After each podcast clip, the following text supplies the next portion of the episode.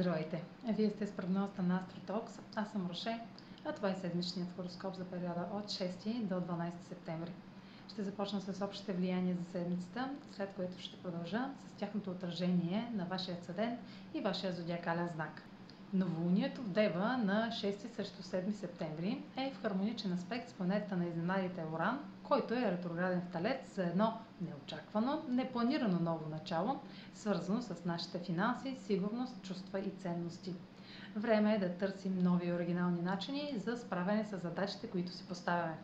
Това начало ще представи обрат в плановете ни, докато се опитваме да следваме правила и условия, които са ни задържали до сега може да видим по нов начин ситуация от миналото, но вече в различни обстоятелства бихме подходили по различен начин. По същото време имаме още два хармонични аспекта на Марс с Плутон и на Венера с Юпитер. Максимални ползи от нашите действия и успешно развитие в отношенията. На 8 септември се наблюдава болезнена опозиция между Меркурий във Везни и ретрограден Херон в Овен. Разговорите и съобщенията ще отключат наша уязвимост – или ще изпитваме неудобство, да се изразим. На 10 септември планетата на любовта навлиза в дълбоките води на Скорпиона.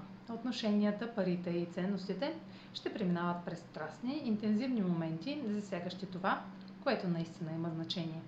Заровени чувства ще излизат на повърхността и ще шокираме и себе си, и другите ще сме изправени пред условие, което ни спира да изразим свободно нуждата от близост. Въпреки това, трудно ще бъдем възпрепятствани, тъй като Венера все повече се отдалечава от лъчите на Слънцето.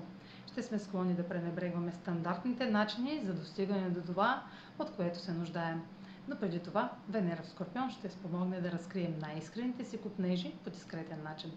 А сега чуйте как ще се отразят тези влияния на вашия съден и вашия зодиакален знак. Седмична прогноза за Съден Дева и за Зодия Дева. Новолунието във вашия знак е в аспект с Уран и ви насърчава да изследвате нова свежа територия. Пътуванията, образованието, правните въпроси или издателството са области, в които можете да започнете нещо ново. Като цяло това ще е свеж и вълнуващ етап за вас, а Марс също в Дева, в Тригон с Плутон, ви дава допълнителна увереност, амбиция и фокус целенасочените действия имат голям шанс за успех. Венера във вашата сфера на личните ресурси в Тригон с Юпитер е подходящ аспект за финансови придобивки, развиване на източниците на доход или засилване на самочувствието ви, ако работите с промените, които се случват в ежедневието ви. Може да има нещо допълнително, с което да се справяте, но то ще е във ваша полза. Въпреки това, Меркурий също в сферата на личните ресурси, в опозиция на Херон Повен, може да предизвика някои трогателни разговори относно пари, интимност или това, което споделяте или дължите. Трябва да се разрешават дълбоко вкоренени въпроси или страхове. Намерете баланс между вашата самодостатъчност и доверието към друг. Този аспект, заради ретрограден Меркурий във Везни, ще се повтори отново от средата на октомври. Обърнете му внимание.